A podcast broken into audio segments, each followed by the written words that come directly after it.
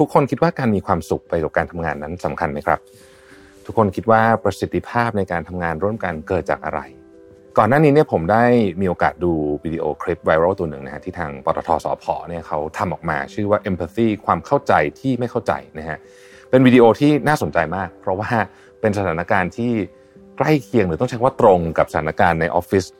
ทั่วๆไปมากๆ แล้วก็ที่ทำงานผมเองก็เป็นแบบนี้เช่นกันนะครับ เราจะเห็นถึงเรื่องความสุขประสิทธิภาพ เป้าหมายนะฮะและความขัดแย้ง แล้วว่าทำไมความเข้าใจเนี่ยถึงเป็นเรื่องที่สำคัญสำหรับองค์กรนะครับซึ่งสิ่งที่ผมหมายถึงเนี้ยเรื่องของ empathy เนี่ยนะครับแปลเป็นภาษาไทยเนี่ยเราแปลว่าความเห็นอกเห็นใจนะครับซึ่งในวิดีโอเนี่ยเขาก็เล่าถึงเหตุการณ์นะฮะรับปากแต่ไม่เคยทำได้สักทีคิดถึงคนต้องไปเจอหน้าลูกค้าหน่อยเซ่อ้าว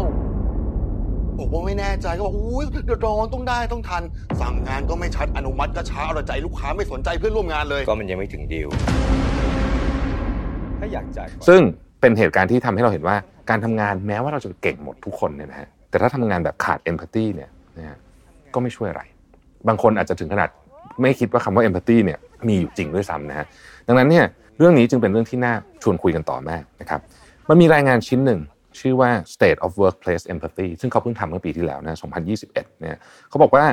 50%ของ CEO นะครับแล้วก็ 72%ของพนักงาน เชื่อว่า empathy หรือว่าความเห็นอกเห็นใจกันนั้นน่ะช่วยสร้างแรงจูงใจให้กับคนทำงานได้ นอกจากนี้กว่า 80%ของ CEO และ 70%ของพนักงาน ก็เชื่อว่า empathy ช่วยสร้างรายได้ของบริษัทให้สูงขึ้นด้วยนะฮะไม่ใช่แค่ทำให้บรรยากาศการทำงานดีเท่านั้น แต่ยังช่วยสร้างรายได้ด้วยนะครับทำไมถึงเป็นแบบนั้นก็เพราะว่า องค์กรที่มี empathy ต่อกันเยอะๆเนี่ยพนักงานจะมีความสุขนะครับเมื่อมีความสุขนะผลงานก็ดีตามไปด้วยนั่นเองนะครับจากวิดีโอที่ inspire ผมในวันนั้นนะผมเอาไปเปิดให้พวกน้องๆที่ออฟฟิศดูบอกว่าเนี่ยเฮ้ยเหมือนที่เราประชุมกันในห้องประชุมเลยเนี่ยนะฮะก็เลยถือโอกาสนะครับอออยากจะมาคุยในเชิงลึกมากขึ้นนะครับกับทางปตท.สผ.เจ้าของวิดีโอนี้เนี่ยนะครับเพราะว่าทางปตทสพเองเนี่ยเขาก็กำลัง transform องค์กรครั้งใหญ่เลยนะครับเพื่อรับการเปลี่ยนแปลงในอนาคตนะครับ เรื่องของวัฒนธรรมองค์กรอย่างการมี empathy ซึ่งกันและกันเนี่ยก็เป็นเรื่องที่อยู่ในเรื่องหนึ่งที่สำคัญมากในประเด็นนี้นะครับก็เลยอยากจะมาชวนคุยว่าแนวทางการทำองค์กรให้เป็น one team one goal one voice เนี่ยเป็นอย่างไรนะครับแล้วจะมาเจาะหรือว่าองค์กรขนาดใหญ่มาก ๆ แบบปตทสพเนี่ยนะครับเขามีวิธีการทำให้มันเกิดขึ้นจริงได้ยังไงนะครับ วันนี้ผมได้รับเกียรติอย่างสูงเลยนะครับ ในการพูดคุยกับคุณมนตรีลาวันชัยกุลนะครับ ท่านเป็นประธานเจ้าหน้าที่บริหารของปตทสพนะครับ สวัสดีคุณมนตรีครับ สวัสดีครับ สวัสดีครับ สวัสดีครับ ผมได้มีโอกาสดูคลิปวิดีโอของทางสพนะคครัรับบแล้วก็รู้สึกว่าอยากจะมาชวนคุยมากเลยดูได้ดูทั้ง 3 ตัวเลยนะครับ ทั้งครับ Boss Zone ทั้ง Proud to be ทั้ง Empathy ครับโดยเฉพาะตัว Empathy เนี่ยรู้สึกว่าดูแล้วเนี่ยอินมากเลยนะครับครับรู้สึกว่าเออมันเป็นสถานการณ์ที่เจอกันในที่ทำงานบ่อยมากเลยครับ อยากให้คุณมนตรีช่วยเล่าที่มาที่ไปหครัน่อบยไหมครับ ยินดีเลยครับ ก็ก็เป็นกันเยอะนะฮะฮะในในเรื่องที่ การทำงานที่ขาดความเข้าอกเข้าใจกันครับจริง ๆ ถ้าคุณรวิทย์สังสังเกตเนี่ยวิดีโอหนึ่งสองและสามเนี่ยเราทิ้งเวลากันนิดนึงครับตัวแรกไอ้บอสโซนเนี่ยเป็นอะไรที่ชัดอยู่แล้วอืมนะครับคือองค์กรเราเนี่ยมันอยู่มา37ปีครับนะมันยังมันอยู่มาตั้งแต่คนรุ่นเก่า มาถึงคนรุ่นใหม่ ปัญหามันคือเรื่อง generation ของการของการทำงานด้วยกัน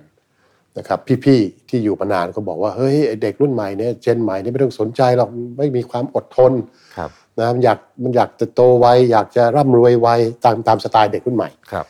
แต่จริงๆพอเราเข้าใจจริงๆเนี่ยเราเรามาดูไอ้ scene ที่สองที่พูดถึงเนี่ยอาจจะมาจากตัวเด็กครับแต่เราทิ้งเวลาจนกระทั่งมันตกผลึกอืมนะครับ แล้วก็ซึมกันมาบอกว่าจริง ๆ แล้วเนี่ยมันเป็นเรื่องของทั้งสองฝั่งนะครับ ก่อนจะเกิดเอมพัตตีขึ้นมาเนี่ยเรามานั่งมองจริงว่ามันเป็นเรื่องเจน มันเป็นเรื่องสังคม หรือเรื่องของการเปลี่ยนแปลงของโลกครับประกอบกันหมดเลยอืม นะครับ ยุคนี้สมัยนี้การทำงานเนี่ยถ้าเราไม่เข้าใจเขาเขาจะเราจะให้เขาเข้าใจเราก็เป็นไปไม่ได้อืมนะครับ ที่มาที่ไปกว่าจะตกผลึกตรงนี้ก็มานั่งคิดนะครับ นั่งคิดว่าทำอะไรที่จะออกไปแล้วมันสื่อ สื่อว่ายุคนี้การเปลี่ยนแปลงของสังคม การเปลี่ยนแปลงของสภาวะภูมิอากาศอืมการเปลี่ยนแปลงธุรกิจ ไม่สำคัญเท่ากับการเปลี่ยนแปลงของรุ่นต่อรุ่นอืมอืมอืม นะครับแล้วผมผมพยายามสร้างให้ทุกคนมีความรู้สึกความเข้าใจโดยเฉพาะพี่รุ่นเก่าๆอย่างพวกเราเนี่ยอืมนะครับทำงานกับน้องเนี่ยต้องเข้าใจ คิดถึงวันที่เราเป็นเป็นเขา และเขาเองก็ต้องคิดถึงว่าพี่คิดอะไรเป็นยังไงนะครับมันก็เลยเป็นที่มาที่ไปของของไอ้ไอ้ตัว empathy นะครับครับคุณมนตรีมองเห็นเรื่องนี้เนี่ยเป็นส่วนหนึ่งของการ transform องค์กร เป็นเรื่องใหญ่ด้วยไมเลยครับอืมเป็นเรื่องใหญ่เลย การ transform องค์กรเนี่ยมันไม่ใช่การ transform ธุรกิจอย่างเดียวครับนะครับเริ่มจากไอ้ไอ้ตอนที่เราสี่ห้าปีก่อนบอกว่ามันจะมี disruption อืมนะโลกนี้พลังงานจะเปลี่ยนแปลงรูปแบบไป วันนี้เราตกผลึกเราเห็นแล้วล่ะว่าไอ้ disruption เนี่ยคงไม่ได้เกิดกับพลังงานเราทีเดียวอืมมันเป็นเรื่องของ transition ครับนะครับแต่เราจะถูก disrupt จากแนวคิดของเด็กรุ่นใหม่อืมที่ผู้ใหญ่ไม่ไม่ฟังเด็กอืมหรือเด็กไม่เข้าใจผู้ใหญ่อืมนะครับ มันจะต้องเกิดทั้งสองฝั่ง empathy เนี่ยมันจะต้องเกิดจากความรู้สึกที่มีใจให้ซึ่งกันและกันครับ transformation จะเกิดขึ้นมาได้เนี่ยถ้าเราเข้าใจว่าเอ่อวัตถุประสงค์การทำ transformation เนี่ยมันไม่มันไม่มีเป้าหมายนะครับวัตถุประสงค์การ transformation คือการปรับตัวให้อยู่กับโลกสมัยใหม่อืมและการปรับตัวอย่างที่สำคัญที่สุดเนี่ยนะครับ generation คนสำคัญสุดอืมนะถ้าถามผมเนี่ยหน้าที่ผมวันนี้การเป็นผู้นำองค์กรนะ แน่นอนละเราต้องพาพาธุรกิจไปให้ประสบความสำเร็จให้เรามีการเติบโตสร้างความมั่นคงพลังงานให้กับประเทศครับแต่อันนั้นไม่สำคัญเท่ากับภารกิจของผมคือการสร้างผู้นำรุ่นใหม่อืมนะครับวันที่พวกพี่ๆเดินจากบริษัทนี้ไปเนี่ยผู้นำรุ่นใหม่ที่โตขึ้นมาต้องมีความพร้อมครับพร้อมในการที่รับการเปลี่ยนแปลงอืมครับ ในในหนังเนี่ยครับผมคุณมนตรีเรื่อง empathy เนี่ย มันมีมุมหนึ่งที่น่าสนใจมากที่อยากจะเอ่อเรียนเอ่อปรึกเรียนเรียกว่าชวนคุยแล้วกันนะครับครับชวนครับที่มนตรีชวนคุยว่าเออแต่ละคนเนี่ยอย่างเช่นฝ่ายบัญชีฝ่ายขายฮะหรือว่าฝ่ายจัดซื้อเนี่ยฮะเขาก็เขาก็ทำหน้าที่ของเขาใช่ถูกต้องใช่ตามอาจจะเรียกว่าตาม KPI หรือ OKR ของใช่เขาด้วยซ้ำเนี่ยนะใช่ฮะแต่ว่าทำยังไงมันจะเป็นมองไปเป้าเดียวกันได้ เพราะเขาครัก็บรู้สึกว่าเอาเขาก็นี่ก็หน้าที่ที่เราครับเราก็ทำถูกแล้วนี่เรื่องเรื่องนี้ยากเรื่องนี้ยากเอาเอาเอาตัวธุรกิจก่อนครับนะครับตั้งแต่หนังเรื่องหนึ่งเรื่องสองเรื่องสามเนี่ย น้องๆเขาพยายามทำว่าพี่ทำยังไงที่มันสะท้อนธุรกิจเราออกมาธุรกิจ E&P เรานะการสำรวจและผลิตปิโตรเลียมเนี่ยมันต่างจากธุรกิจของการทำทำกิจการทั่วไปทำโรงงานทำสินค้าเอามาขาย แต่ผมบอกโอเค ให้ก้าวผ่านคอนเทนต์นั้นออกไป แต่มาดูกันนะครับเอมพัตตีจะเห็นว่าทุกคนเนี่ยมีบทของตัวเองครับผมไม่ได้ทำอะไรผิดนี่ คุณไม่ทำอันนั้นผมก็ไม่ทำอันนี้อืมนะครับ ถ้าคุณอยากได้อันนี้ไวคุณก็ต้องมาบอกผมดิมีเอกสารมามีเมมโมมา มันขาดไอ้ส่วนที่คือเอ็มเอมพัตตีมันเริ่มมาจากนี่ก่อนเริ่มจากตรงที่เราคิดกันบอกว่าเฮ้ยเราทำงานด้วยกันเนี่ยเรามีวันทีมวันโกนะอืมอ่าเป้าหมายเราจะสำเร็จได้ด้วยทีมงานเดียวกันครับนะครับ แล้วเอมพัตตีมันซ้อนอยู่กับอะไร ซ้อนอยู่กับว่า วันเนี้ยที่เราอยากพัฒนาผู้นำรุ่นใหม่ครับรุ่นรุ่นเก่าที่ยังอยู่กับรุ่นใหม่ที่ตามมาเนี่ย อยากจะมีเอกลักษณ์ของผู้นำที่จะเป็นรุ่นใหม่เนี่ยสักสักสี่เรื่องหลักอืมๆนะครับ เรื่องแรกเนี่ยต้องกล้าตัดสินใจนะ อืมเพราะเราสผ.ผ่านมา 37 ปี ผ่านยุคที่ไม่กล้าตัดสินใจมาก็มี หรือตัดตัดสินใจผิดๆก็มี ผิดต้องไม่กลัวผิดนะครับ ต้องกล้าตัดสินใจ ต้องกล้ารับการเปลี่ยนแปลง ยุคนี้มันเปลี่ยนแปลงมากนะครับ generation ต่างๆนะกระแสสังคมนะครับ และต้องกล้ารับฟัง feedback อืมพี่รุ่นก่อนเนี่ยนะไม่มีทางที่น้องจะให้ให้ feedback ได้ ผมสั่งไงผมก็ต้องทำอย่างนั้นนะครับและสิ่งสุดท้ายสำคัญสุดคือต้องทำงานเป็นทีมเวิร์ก นะครับเพราะฉะนั้นองค์ประกอบของ empathy มันจะออกมาให้เห็นว่าการทำงานเป็นทีมเวิร์กเนี่ยมันต้องมีความเข้าอกเข้าใจซึ่งกันและกันอืมนะครับก็สามคำเข้าอกเข้าใจเนี่ยพี่ต้องเข้าใจน้อง ทีนี้ไอ้พี่ๆก็บอกว่าเนี่ยเนี่ยเนี่ยอย่างที่ผมบอก generation นะครับ generation เก่าๆเนี่ยเอ่อจะบอกว่าเด็ก gen ใหม่เนี่ยขาดความอดทนเรื่องเยอะนะแต่ในขณะเดียวกันเนี่ยถ้าเราเข้าใจ generation ใหม่ generation ใหม่ที่เห็นเราเข้าใจเขาเนี่ยเขาก็จะเข้าใจเรานะครับมันต้อง work กันทั้งสองฝั่งครับ เมื่อกี้คุณมนตรีพูดถึงเรื่องของ one team one goal ใช่ไหมครับน่าสนใจว่าเออเคยมีคนเปรียบเทียบให้ฟังว่า เรามักจะคิดว่าในองค์กรเนี่ย เราเล่นเป็นเหมือนกับทีมฟุตบอลทีมเดียวกันครับใช่ไหมครับต่างคนต่างมีหน้าครับที่ แต่ว่าถ้าเกิดว่าเราออกแบบเอ่อวัฒนธรรมการทำงานไม่ดีเนี่ยครับบางทีมันเหมือนสิบทีมมาเตะแข่งกันเองใช่ไหมใช่เอออันนี้อันนี้คุณมนตรีเห็นภาพนี้ก่อนที่จะทำ transformation ผมเห็นครับผมเห็นมากกว่านี้ด้วยนะครับครับ ตอนเริ่มทำ transformation เราบอกว่าเราอยากจะเปลี่ยน mindset อืมของการทำงานนะสี่องค์ประกอบที่ผมพูดถึงครับเมื่อกี้นะครับ ตัวสำคัญสุดที่ทำให้ทุกอย่างมันขับเคลื่อนได้คือทีมเวิร์กครับทีนี้ทีมเวิร์กเนี่ยเวลาทำงานแล้วเราไม่ได้ identify เป้าหมายเดียวกันอืมนะครับมันก็จะต่างคนต่างไปคนคนละทีมเนี่ยแหละนะครับทีมของตัวเองก็มี KPI ของตัวเองใช่มีคนเคยบอกนะครับว่าปตท.สผ.เนี่ยเป็นบริษัทที่ประหลาดมาก เป็นบริษัทไทยที่ทำงานโดยใช้ KPI driven เนี่ยยิ่งกว่าบริษัทพวกพวกอเมริกันอืมหนักกว่าอีก ทุกคนทำตาม KPI ตัวเองฮะนะผมว่าวันนี้เราพยายามเปลี่ยนแปลง KPI คือ track ให้เดินอืมไม่จะเป็นที่ว่าปลายปีต้องไปวัดตาม KPI สกอร์เท่านั้นเท่านี้นะครับดู effort ดูความตั้งใจในการทำงานด้วยกัน ดูการทำงานเป็นทีมอืมแล้วถ้าสังเกตใน empathy นะเราสอดแทรกไปอีกนิดนึงครับนะครับ เราพูดถึง what voice อืม นะครับเราเราทำวันทีมันโกมาสักสามปีเนี่ยเราครับเริ่มเห็นแล้วล่ะเริ่มน้องๆ เริ่มเข้าใจแล้วว่าเอ้ยเป้าเดียวกันนะทำงานด้วยกันเป็นทีมนะแต่หลายครั้งหลายคราวเวลาประชุมทีมประชุมอะไรเงี้ยในห้องประชุมก็ตกลงกันหมดนะเอางี้นะเดินงี้นะออกมาก็เริ่มมีเสียงนกเสียงกาซุบซิบละไม่เห็นด้วยเลย พี่เขาไม่น่าตัดสินใจอย่างนั้นอืมนะเอ้ยผมก็มีความคิดอย่างนี้ แต่ผมไม่กล้าแสดงออกนะผมบอกว่าวันเนี้ยทำกันเต็มที่นะในห้องประชุมนะแต่ออกมาขอ one voice อืม ตัดสินใจอย่างนี้แล้วเดินแบบนี้แล้วทำด้วยกันอืมครับ แล้วก็ไม่ต้องมามีความคิดเห็นที่มันขัดแย้งกันนอกห้องประชุมครับหมายความว่าเวลาเราสมมติว่าไปประชุมกัน 5 คนครับใช่ไหมครับ ก็จะถกเถียงอะไรกันก็ครับว่ากันเต็มคที่รับแต่ออกมาถ้าสมมติจับ 5 คนนี้แยกออกมาครับสัมภาษณ์ทีคละรับคนครับต้องได้เรื่องเดียวกันครับใช่ไหมครับคีย์เวิร์ดคือก่อนการเสร็จประชุมทุกครั้งเนี่ยอืมลีดเดอร์ของการประชุมควรจะถามนะผมก็พยายามฝึกตัวเองนะถามว่าใครมีอะไรอีกไหมอืม นะครับพอใครมีอะไรอีกไหมเนี่ยไม่มีจบนะ พอเดินออกห้องไปมีเนี่ยเป็นเรื่องนะนะถ้าคุณมีอะไรคุณก็คุยในห้องอืมนะครับ ซึ่งซึ่งอันเนี้ยมันมันจะเกิดได้จากเอมพัตตีจะครับเกิดความเข้าอกเข้าใจ ซึ่งกันและกันว่าเออเขามีความคิดเห็นที่แตกต่างอืมรับฟังเขาดีเบตกันเต็มที่ครับนะครับ ท้ายสุดความความคิดเห็นที่ออกมาจาก 5 คนอย่างที่คุณรวิบ้าเนี่ยมันอาจจะไม่ตรงใจของคนทุกคนอ่าแต่เราวิเคราะห์แล้วว่าอันเนี้ยคือสิ่งที่ดีที่สุดที่ควรจะเดินครับ ในหนังเองเนี่ยครับก็ก็พูดประเด็นที่ว่าความสุขของ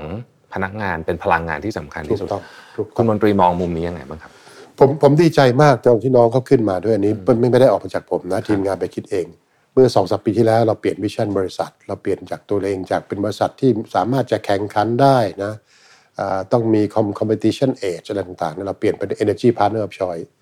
energy partner of choice ตกผลึกกันอยู่ปีหนึ่งครับ ถึงจะเกิดออกมาเป็นพลังความร่วมมือที่เกิดขึ้นจาก Energy Partner of Choice ทีนี้พอมาตกผลึกเป็นอันเนี้ยเป็นไอความสุขของพนักงาน คือพลังงานขององค์กรครับผมดีใจมากที่น้องเขาคิดอย่างนี้นะครับ เพราะว่าพี่ๆอยากจะฟังกันจากน้องนะครับ แต่ความสุขคืออะไรอะความสุขคือ การให้เงินเดือนสูงๆการให้ผลตอบแทนเยอะๆมันก็คงไม่ใช่นะครับ มนุษย์เราความสุขของเราเนี่ยคือความสุขของการทำงานทำงานด้วยกันอย่างในทีมเวิร์กมีที่มีความสุข นะครับ แต่ก็เราก็ไม่ได้ไปเอาเปรียบเขานะครับ แล้วเขามีความรู้สึกว่าเขาทำแล้วเขาเขารู้สึก suffer นะครับ แนวคิดของพี่ๆเก่าๆที่บอกว่าจะพูดอะไรก็พูดเอ่อแล้วน้องจะ suffer ขนาดไหนกลับไปถึงบ้านโทษนะครับ ลูกเขาภรรยาเขาที่บ้าน suffer ไปด้วยเพราะเขาเครียดกลับไปอ่าแต่อันเนี้ยต้องเปลี่ยน อันนี้ต้องเปลี่ยนว่าเราไม่ได้เอาใจเด็กนะ เราไม่ได้เอาใจน้อง แต่การทำงานยังไงที่เขามีความสุขจริง ๆ ที่ความสุขจริง ๆ ก็คือเขาคิดอะไรเขาอยากจะเสนออะไร ให้เขาเสนอออกมา อย่าไปกดความคิดเขาอย่าไปบีบความคิดไว้นะครับ แล้วอย่าอย่าเพิ่งตัดสินใจว่าสิ่งที่เขาเสนอเนี่ย เป็นสิ่งที่มันไม่ไม่ practical นะครับ รับฟังผมว่าความสุขของเราทุกคนเนี่ยคือการที่เราได้พูดนะครับผมว่าเป็นเรื่องสำคัญเลยคือ ถ้าไปอยู่ที่ไหนสักที่หนึ่งแล้วบอกคุณห้ามพูดนะคุณฟังอย่างเดียว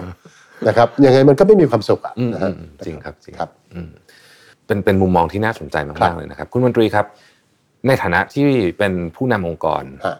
ไซซิ่งใหญ่มากด้วยเนี่ย อยากให้แชร์หรือว่าถ่ายทอด เรียกว่าเป็น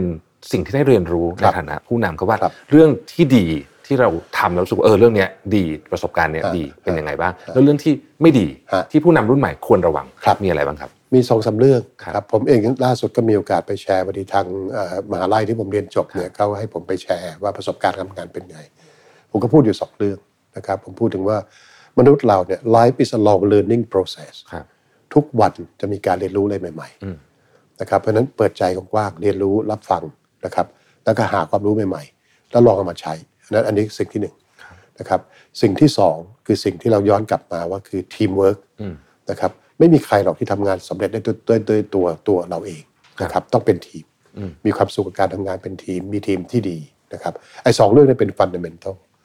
แต่สำคัญจริง ๆ เนี่ย กลยุทธ์จะกลยุทธ์ไหนก็แล้วแต่ของปตท.สผ.ที่ออกมาเนี่ยนะครับ ถ้าไม่โฟกัส เราไม่อยู่กับกลยุทธ์ที่เราออกมาเนี่ยมันมันไม่ไปไหนอะ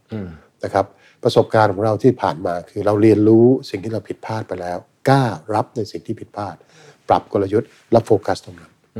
นะครับการโฟกัสกับกลยุทธ์ที่เราออกมาเนี่ยมันจะ deliver นะครับครับ โอ้ น่าสนใจมากเป็นเป็นสิ่งที่ถ่ายทอดไปสำหรับผู้นำรุ่นใหม่ได้ที่นี่ปตทสพเนี่ยเดิมครับทีชื่อก็บอกอยู่แล้วว่าครับทำอะไรเนี่ยนะครัฮะบตั้งแต่ชื่อบริษัทแล้วแต่ผมเชื่อว่าเมื่อกี้พี่มนตรีบอกว่าจะเปลี่ยนฮะเยอะเลยแล้วครับจากจุดที่เราเป็นบริษัทที่ทำเรื่องปิโตรเลียมเป็นแบบคนมองภาพเข้ามาก็จะเห็นภาพครับแท่นขุดเจาะน้ำมันครับขึ้นมา อนาคตเราอยากไปยังไงครับ โลกโลกมันกำลังมีการเปลี่ยนแปลงอืมแต่อย่างที่ผมบอกมันไม่ได้เปลี่ยน overnight ครับนะครับไม่ได้หมายความว่าพรุ่งนี้เช้าตื่นมาคนไม่ใช้แล้วล่ะแก๊สน้ำมันไม่ใช้แล้ว วันนี้ก็แก๊ส crisis ทั่วโลกใช่ราคาน้ำมันก็ทุกคนก็เดือดร้อนอืมนะครับเราเข้าใจพันธกิจของเราว่าเพราะเราเราตั้งบริษัทขึ้นมา หรือผู้ใหญ่เนี่ยเขาตั้งบริษัทเราขึ้นมาเนี่ยเพื่อให้เราเป็นตัวแทนในการสร้างความมั่นคงพลังงานของประเทศครับนะครับทำมา 37 ปีวันนี้เห็นภาพชัดนะครับวันนี้เราเป็นคน หาพลังงานแหล่งแก๊สธรรมชาติที่เราต้องจ่ายเข้าไป เพื่อเป็นไฟฟ้าที่เราใช้กันอยู่เนี่ยความสำคัญก็มาจากการดำเนินการของสพวันนี้โลกเปลี่ยนแปลงไปในเรื่องการเปลี่ยนพลังงานรูปแบบใหม่ ซึ่งยังไม่มีอะไรที่ชัด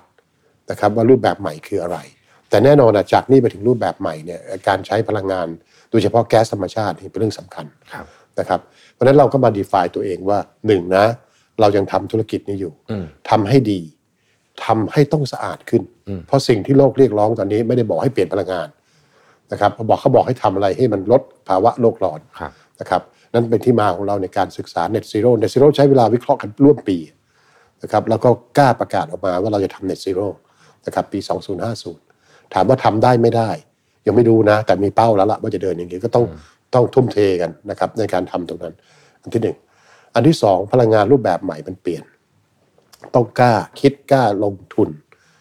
นะครับกล้าใช้เงินในการลงทุนในรูปแบบของพลังงานใหม่ ๆ บ้างครับนะครับ ซึ่งอาจจะเป็นธุรกิจใหม่ ๆ ของเราในการลงทุนในในธุรกิจใหม่ ๆ นะครับ อันที่สามโลกนี้ยุคนี้นะครับ innovation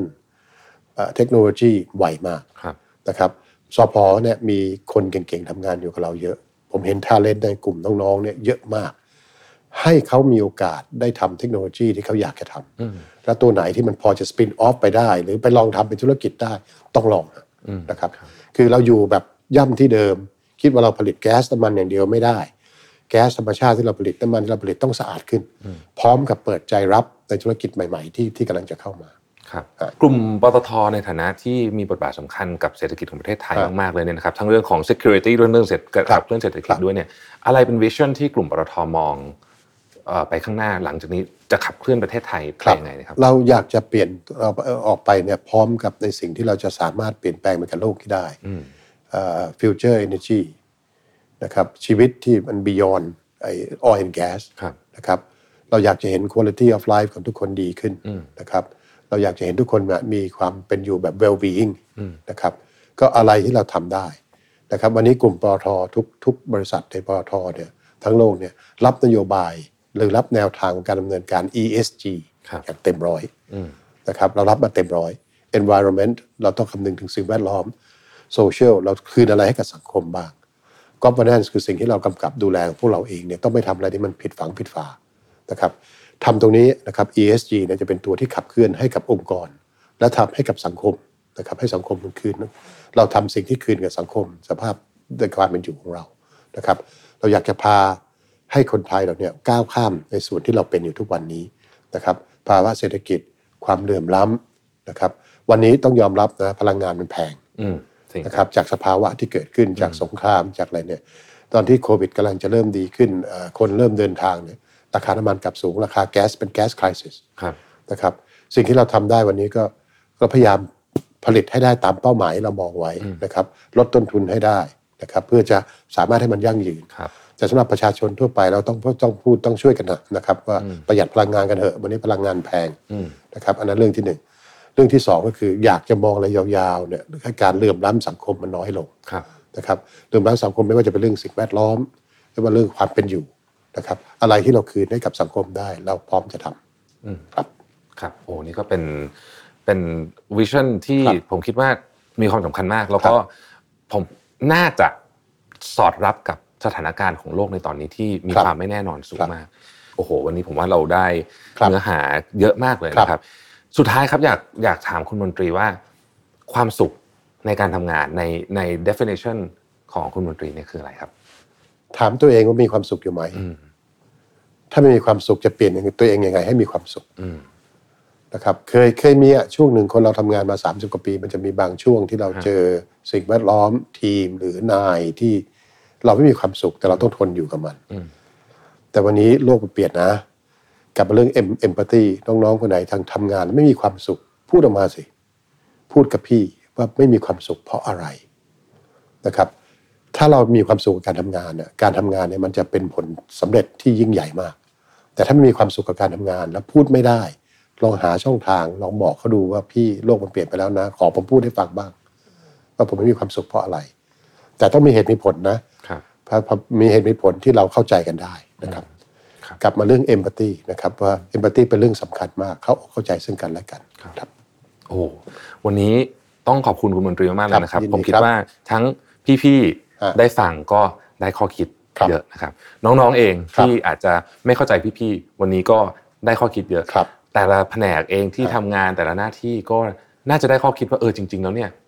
งานงานเราก็สำคัญแต่ว่าการนึกถึงคนอื่นก็สำคัญครับเช่นกันและครับวันนี้ผมเชื่อว่าเราเข้าใจคำว่า empathy ครับเยอะขึ้นมากเลยครับนะครับต้องกราบขอบพระคุณคุณมนตรีมากคๆรับนะขครัอบบคุณครับ และติดตามดูตอนต่อไปนะครับครับเอาผมเอาเวิร์ดมายเซ็ตที่ครับเราจะต้องทำออกมาครับแต่ขอทิ้งระยะสักนิดหนึ่งให้เอมพัตตีเนี่ยมันเริ่มเห็นผลว่าการทำงานด้วยกันเนี่ยแบบอยู่ด้วยกันแบบมีความสุขเนี่ยมันมันจะส่งผลยังไงครับขอบคุณครับขอบคุณกครับ ต้องบอกว่าวันนี้เนี่ยนะครับเนื้อหาที่เราพูดคุยกันเนี่ยมีหลายมุมมากที่น่าสนใจนะครับ มีทั้งเรื่องคนทั้งเรื่องของการเปลี่ยนแปลงเรื่องของเทคโนโลยีเรื่องของ process นะครับแล้วก็ทิศทางของปตทสพที่ผมคิดว่าเป็นเรื่องที่ทุกคนจำเป็นจะต้องฟังนะครับสำหรับคนที่เป็นพี่ๆนะฮะลองฟังมุมมองว่าเอ๊ะเราจะปรับตัวยังไงให้เข้ากับโลกยุคใหม่ได้สำหรับคนที่เป็นน้องๆนะครับลองดูซิว่าเราจะเข้าใจพี่ๆได้มากยังไงนะครับ ฟังได้มากกว่าหนึ่งครั้งก็ดีนะครับ เพราะว่า โอกาสที่เราจะได้ฟังจากผู้บริหารระดับสูงแบบนี้เนี่ยไม่ได้มีบ่อยๆนะครับเราจะเห็นว่าปตทสพอเองเนี่ยพูดเรื่องการ transform เยอะมากนะฮะแล้วก็ transformation ครั้งนี้ต้องบอกว่าเป็นครั้งที่สำคัญจริงๆนะครับพราะยุคนี้เนี่ยนะฮะทำแบบเดิมเราหวังว่ามันจะไปต่อได้เรื่อยๆเนี่ยน่าจะลำบากเหมือนประโยคที่เขาชอบพูดกันนะฮะว่า what get you here won't get you there นะครับแล้วถ้าเราปรับเปลี่ยนได้ทันถูกจังหวะถูกต้องนะครับเราก็จะสามารถไปต่อได้นั่นเอง สำหรับทางปตทสพเนี่ยนะครับก็จะเห็นได้ว่าไม่ได้โฟกัสไปแค่เรื่องของดิจิทัลทรานส์โอมชันแต่เพียงอย่างเดียวนะครับ อันนั้นก็ทำอยู่แล้วนะฮะแต่ว่าเรื่องคนแบบที่คุณมนตรีว่าเนี่ยก็เป็นเรื่องที่สำคัญมากนะครับคือ transformation ถ้าใส่แต่เทคโนโลยีอย่างเดียว แล้วคนไม่ไปด้วยเนี่ยมันก็ transform ไม่ได้นะฮะรูปแบบการทำงานก็สำคัญนะครับทั้งหมดทั้งมวลก็กลับมาที่เรื่องของ empathy ที่เป็นสิ่งที่หลายบริษัทก็บอกว่าเป็นส่วนที่สำคัญมากในยุคปัจจุบัน เพราะเมื่อทุกคนมี empathy ให้กันเข้าใจกันมากขึ้นนะครับ ก็จะมี positive energy เกิดขึ้นในทีมในองค์กรนะฮะคนก็มีความสุขมากขึ้น เราก็อยากมาทำงานสร้างสรรค์ผลงานได้ดีขึ้นนะครับในที่สุดแล้วประสิทธิภาพก็เพิ่มขึ้นมาจากการที่เรามีเอมพัตตีซึ่งกันและกันนะครับ ซึ่งก็ตรงกับทางมอตโต้ของปตทสพนะครับที่บอกว่าเพราะความสุขของพนักงานคือพลังงานขององค์กร ซึ่งผมก็เห็นด้วยมากๆเลยนะครับว่าองค์กรที่พนักงานมีความสุขเนี่ยจะมีพลังงานสูงมากในการขับเคลื่อนองค์กร ซึ่งจะส่งผลต่อประสิทธิภาพแล้วก็ ส่งผลต่อเรื่องอื่น ๆ ที่เป็น positive energy ที่จะเกิดขึ้นต่อไปครับ ซึ่งหากใครอยากจะเข้าใจว่า empathy คืออะไร และทำไมถึงสำคัญเนี่ยอยากให้ลองไปดูวิดีโอนี้นะครับ ผมรับประกันเลยครับว่าดูแล้วเนี่ยคุณจะต้องอมยิ้มด้วย แล้วก็ต้องฉุกคิดไปด้วยว่า เอ๊ะ เรื่องนี้จะเป็นยังไงที่บริษัทเราบ้างนะครับเข้าไปที่ YouTube นะฮะไปเซิร์ชคำว่า empathy ความเข้าใจที่ไม่เข้าใจนะครับ ซึ่งเป็นผลงานที่ยอดเยี่ยมเลยจากทางปตทสพนะครับสำหรับวันนี้ขอบคุณครับ Mission to the Moon Podcast